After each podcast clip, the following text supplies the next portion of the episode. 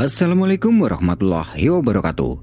Pada kesempatan kali ini aku akan menceritakan pengalaman horor dari pendaki Gunung Anjasmoro. Pasti banyak yang belum pernah dengar kan tentang gunung ini. Nah, di sini aku akan kasih tahu sedikit tentang Gunung Anjasmoro. Gunung Anjasmoro merupakan pegunungan yang terdapat di Pulau Jawa. Gunung ini mempunyai lebih dari 40 puncak dan puncak tertinggi ada pada ketinggian 2282 meter di atas permukaan laut. Gunung Anjasmoro masuk dalam wilayah Kabupaten Jombang, Kabupaten Mojokerto, Kabupaten Kediri, dan Kabupaten Malang, Jawa Timur. Gunung Anjasmoro ini terletak satu klutser dengan Gunung Argowayang yang berdekatan dengan Gunung Arjuna Welirang. Nah, Kisah horor ini dialami oleh dua orang. Sebut saja mereka adalah Usep dan Amar. Jadi selama melakukan pendakian itu, mereka ini sempat diganggu oleh penghuni gunung tersebut, yaitu Jenglot.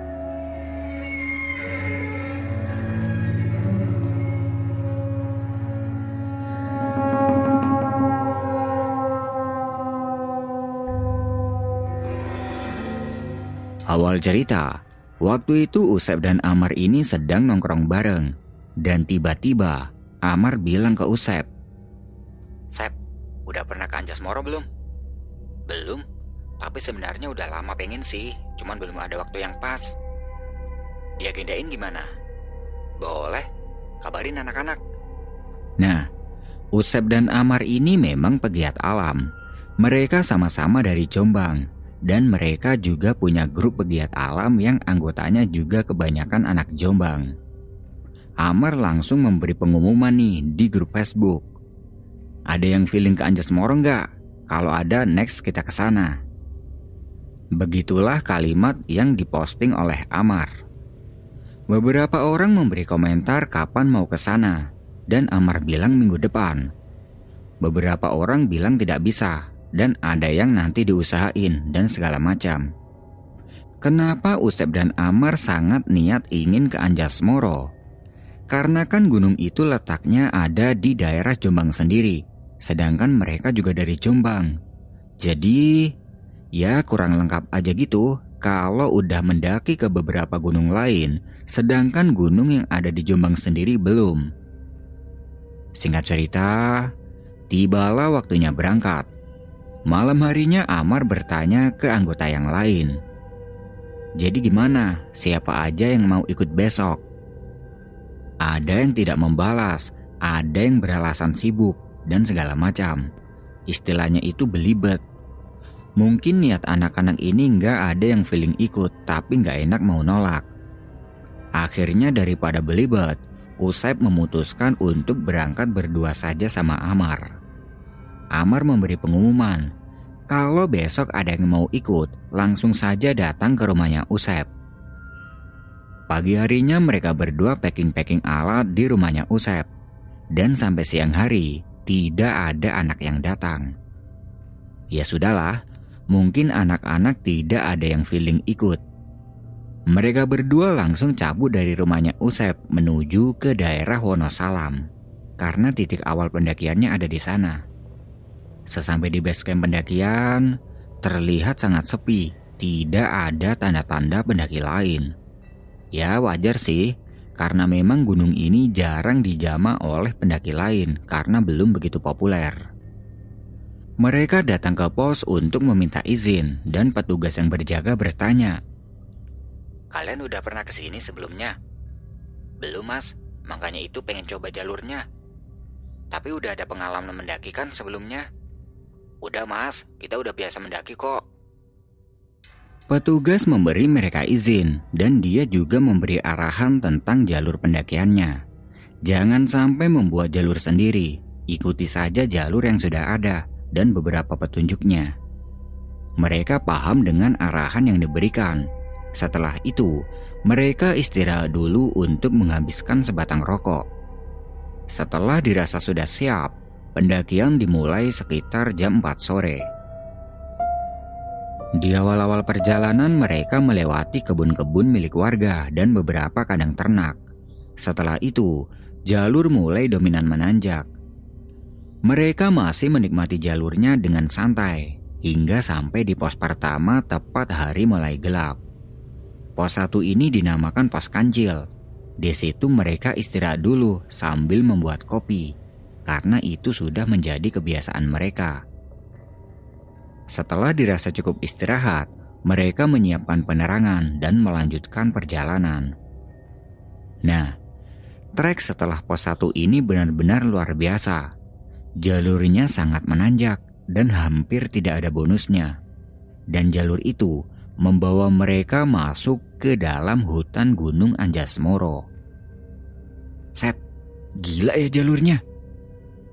Ucap Amar sambil mengatur nafas. Iya, lebih parah dibanding Gunung Arjuno. Jawab Usep. Pelan-pelan mereka melewati jalur yang menanjak ini hingga akhirnya sampailah mereka di pos 2. Sesampai di sini mereka langsung lemas karena habis diajar jalur yang super tadi.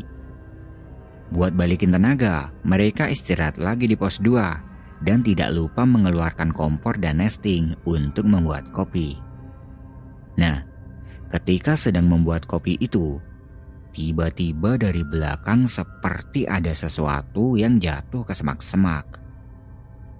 Mereka berdua langsung melihat ke arah sumber suara itu. Dan ketika dilihat, tidak ada tanda-tanda semak yang habis kejatuhan sesuatu. Wajarnya kalau semak habis kejatuhan sesuatu itu kan gerak, tapi ini tidak. Semuanya tampak tenang. Apa tadi, Sep? Tanya Amar. Gak tahu, ranting jatuh mungkin. Jawab Usep melanjutkan membuat kopi. Umar juga menganggapnya begitu. Ya, kali aja tadi itu emang dahan atau ranting yang jatuh. Setelah kopi sudah jadi, mereka minum-minum nih sambil merokok. Kemudian ada lagi yang jatuh ke semak-semak. Mereka melihat ke arah sumber suara itu lagi, tapi tetap saja tidak ada sesuatu yang memungkinkan. Dari sini Umar mulai merasa ada yang tidak beres. Ini pasti lelembut yang tidak suka mereka berhenti di sini. Udah yuk kita lanjut jalan lagi. Ajak Umar. Bentar bro, belum juga dingin kopinya. Jawab Usep. Ya sudahlah, habisin kopinya dulu saja. Sambil ngobrol-ngobrol, membahas tentang jalur yang super tadi. Ketika sedang ngobrol-ngobrol, tiba-tiba ada sesuatu yang terbang di depan mereka. Tidak begitu jelas itu benda apa, karena kondisinya ini gelap, entah kelelawar atau burung. Mereka cuek saja, dan tidak lama kemudian, yang tadi itu terbang balik. Umar langsung mengarahkan senternya ke arah benda yang berjalan tadi, tapi tetap saja tidak jelas. Terbangnya itu sangat cepat. Umar semakin merasa ada yang tidak beres. Udah Yosep, lanjut jalan lagi ajak Umar. Ya udah ayo. Jawab Usep. Mungkin Usep juga merasakan hal yang sama dengan Umar. Kopi yang masih sisa mereka buang dan peralatan masak dimasukkan ke dalam tas. Kemudian mereka lanjut jalan lagi. Kondisi jalur yang mereka lewati ini masih sangat asri. Karena memang gunung ini masih jarang dijama oleh orang. Singkat cerita, Sampailah mereka di pos 3. Nah, di pos 3 ini mereka tidak ada niatan untuk berhenti. Ketika melewati pos 3, sayup-sayup Umar mendengar ada suara gemericik air. Sep, di sini ada sumbernya ya? Tanya Umar. Kayaknya sih iya. Jawab Usep. Umar mikirnya, wah enak dong kalau ada sumber. Jadi mereka nggak perlu ngirit air. Mereka lanjut berjalan. Lalu terdengar lagi ada suara. Biur, biur, biur. Seperti orang yang sedang mandi. Umar melihat ke arah sumber suara itu. Dan terlihat dari arah sumber mata air seperti ada orang yang memang sedang lagi mandi. Karena gelap, Umar langsung mengarahkan senternya ke arah orang itu. Tapi sama Usep langsung ditempis. Jangan disenterin, biarin aja. Emang itu siapa? Gak usah dibahas, ayo lanjut jalan aja. Wah, itu pasti barang alus. Pikir Umar. Mereka cepat-cepat meninggalkan tempat itu. Beberapa meter meninggalkan tempat tadi, Umar bertanya ke Usep. Kamu tadi ngeliat juga, Sep? Iya, bekakas nggak gena itu. Udah biarin aja, jangan dibahas. Bekakas nggak gena itu maksudnya adalah makhluk halus. Sambil jalan, Amar bilang dalam hati, Anjir, ini gunung horor banget. Belum sampai puncak udah disuguhin yang kayak gini. Ya udahlah, semoga mereka tidak digangguin gitu aja. Mereka terus berjalan hingga sampai di puncak bayangan. Di sini, vegetasinya cukup terbuka dan terdapat tempat yang cukup luas. Kem di sini apa langsung ke puncak, Sep? Tanya Umar. Di sini aja lah, ke puncaknya besok aja. Jawab Usep. Oke lah, mereka mendirikan tenda di sini, kemudian lanjut untuk masak makanan. Setelah itu mereka ngopi-ngopi di teras tenda. Hingga tidak terasa, waktu sudah menunjukkan jam 12 malam. Karena capek ngantuk dan dingin, mereka memutuskan untuk segera tidur. Nah, ketika sedang enak-enaknya tidur, Umar terbangun karena ada suara yang memanggil-manggil dari luar tenda. Mas, Mas, Mas. Dengan keadaan yang masih ngantuk, Umar mendengarkannya lebih jelas. Mas. Mas. Lah, siapa yang manggil-manggil ini? Apa mungkin ada pendaki lain yang baru nyampe? Batin Umar. Karena memang masih ngantuk, Umar membiarkan saja. Dia akan melanjutkan tidurnya lagi. Tapi, suara itu memanggil lagi. Mas. Mas. Nah, dari sini Umar bimbang mau ngeliat keluar apa tidak. Bukan karena takut, karena malam itu dia sudah sangat malas. Selain itu suhunya juga sangat dingin. Tapi di sisi lain, dia ini nggak tega karena mungkin yang manggil-manggil itu adalah pendaki yang butuh pertolongan. Akhirnya dia melawan rasa malasnya dan membuka tendanya. Set. Dia tengok ke kiri kanan tapi tidak ada siapa-siapa. Belum ada pikiran aneh-aneh. Umar mikirnya, mungkin orang yang tadi manggil-manggil itu sudah pergi. Dia menutup pintu tendanya lagi dan akan melanjutkan tidur. Tidak berselang lama, ada suara lagi yang memanggil. Mas. Mas. Karena kebetulan Umar ini masih belum tidur, dia membuka tendanya lagi. Tapi tetap saja tidak ada siapa-siapa. Ini siapa sih yang manggil-manggil dari tadi? Batin Umar. Dia keluar dari tendanya untuk mencari orang yang memanggil itu. Dan baru saja dia keluar, terlihat ada makhluk aneh yang hinggap di atas tendanya.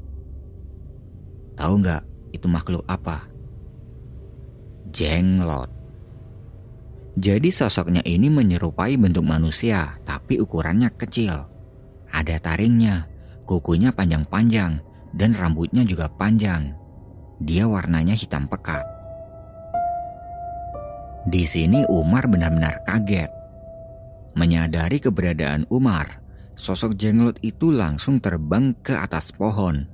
Dan spontan, pandangannya Umar ini mengikuti sosok tersebut. Di atas pohon itu, samar-samar terlihat ada putih-putih yang sedang bergelantungan. Dia goyang ke kanan dan goyang ke kiri. Karena gelap, sosoknya itu tidak terlihat begitu jelas, hanya terlihat seperti kain putih saja. Di sini Umar benar-benar panik. Dia cepat-cepat masuk ke dalam tenda dan langsung membangunkan Usep. Sep, Sep, bangun Sep. Ada apa, Mar? Ada bekakas enggak genah, Sep? Usep langsung duduk. Bekas gak kena apa, Mar? Ucap Usep dengan keadaan yang masih ngantuk.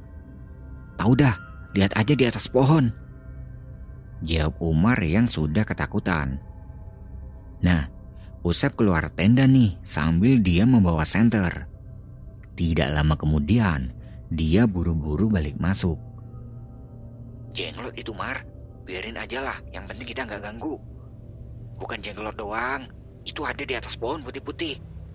Putih-putih, nggak ada apa-apa kok.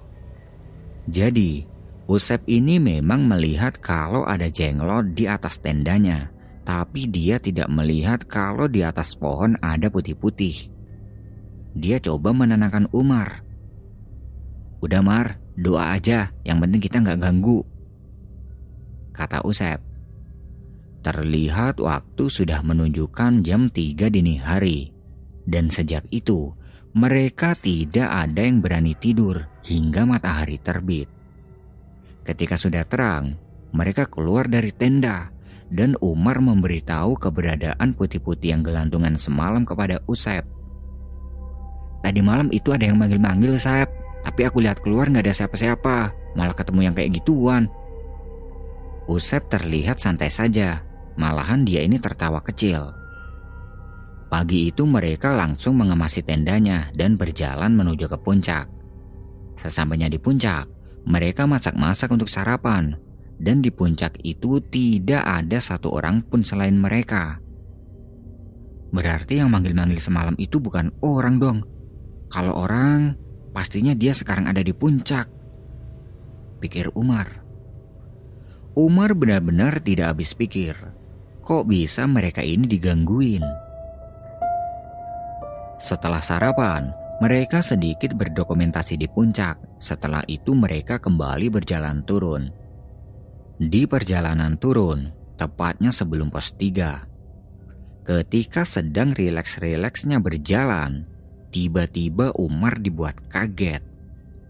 Di tengah-tengah jalur pendakian itu terlihat ada sosok yang semalam. Dia sedang tergeletak di tengah jalur, yaitu Jenglot. Dia memberitahu Usep. Sep, itu apa Sep? Ucap Umar sambil menunjuk ke arah jenglot itu menggunakan ranting. Sama Usep diperhatikan. Biarin aja, jangan diganggu. Kita lewat di sebelahnya aja dan jangan lupa permisi. Kata Usep. Ya mau bagaimana lagi, jalurnya hanya itu saja. Jadi mau tidak mau, mereka harus melewati jenglot itu. Pelan-pelan mereka berjalan menghindari jenglot yang sedang tergeletak itu. Ketika sedang melewati, Umar sedikit memperhatikan sosoknya. Buh, meskipun kecil tapi itu terlihat sangat seram. Dan sosoknya ini, dia hanya diam, tidak bergerak sama sekali. Setelah melewati jenglot tadi mereka mempercepat jalan hingga sampai kembali di pos 3. Nah, di pos 3 Umar ingat dengan orang yang sedang mandi semalam. Tapi siang itu tidak ada. Dia bilang nih ke Usep. Semalam di situ kayak ada orang mandi loh, Sep. Iya, aku juga tahu. Makanya aku minta jangan disanterin. Takutnya dikira kita gangguin. Di pos 3 mereka tidak berhenti lama dan lanjut berjalan turun. Hingga akhirnya mereka sampai kembali di base camp dengan selamat. Di basecamp mereka santai-santai dulu dan sharing-sharing dengan petugas. Mereka juga menceritakan tentang sosok yang sempat mengganggu mereka semalam. Dan kata petugas, itu sudah biasa. Masih untung Amar dan Usep ini hanya dilihatin saja. Malahan, petugas itu pernah tidur satu tenda dengan sosok jenglot itu. Dan kejadiannya juga di puncak bayangan. Ini adalah pendakian pertama dan terakhir mereka ke Gunung Anjasmoro. Kejadian horor itu tidak membuat mereka berhenti untuk naik gunung, karena bagi mereka itu sudah wajar. Gunung adalah hutan, dan hutan adalah tempat mereka tinggal. Asalkan niat mendaki dengan baik, insya Allah mereka para penghuni sana juga akan baik sama kita.